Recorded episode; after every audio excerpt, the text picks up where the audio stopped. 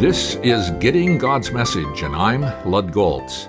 It's time for us to consider the ultimate expression of the grace of God as found in the book of Galatians. It's found in Galatians 4 4 through 7.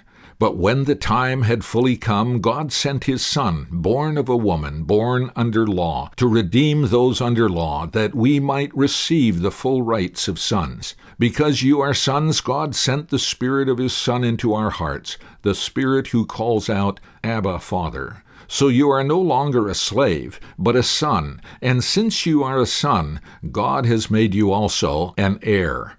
Time to God is eternally now, seeing and understanding the past and the future in the present. He knows the end from the beginning and everything in between in the present. We are creatures of space and sequential time. God adapted his eternal plan to be played out in sequential time. At the appointed time, God sent his Son.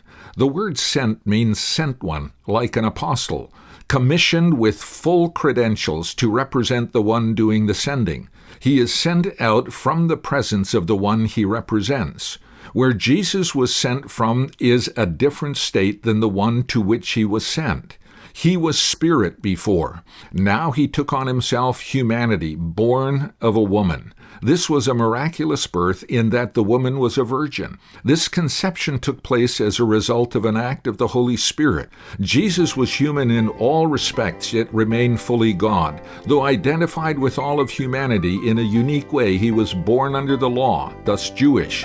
He lived his life subject to the law until he was crucified and resurrected. Since then, he and those following him are now free.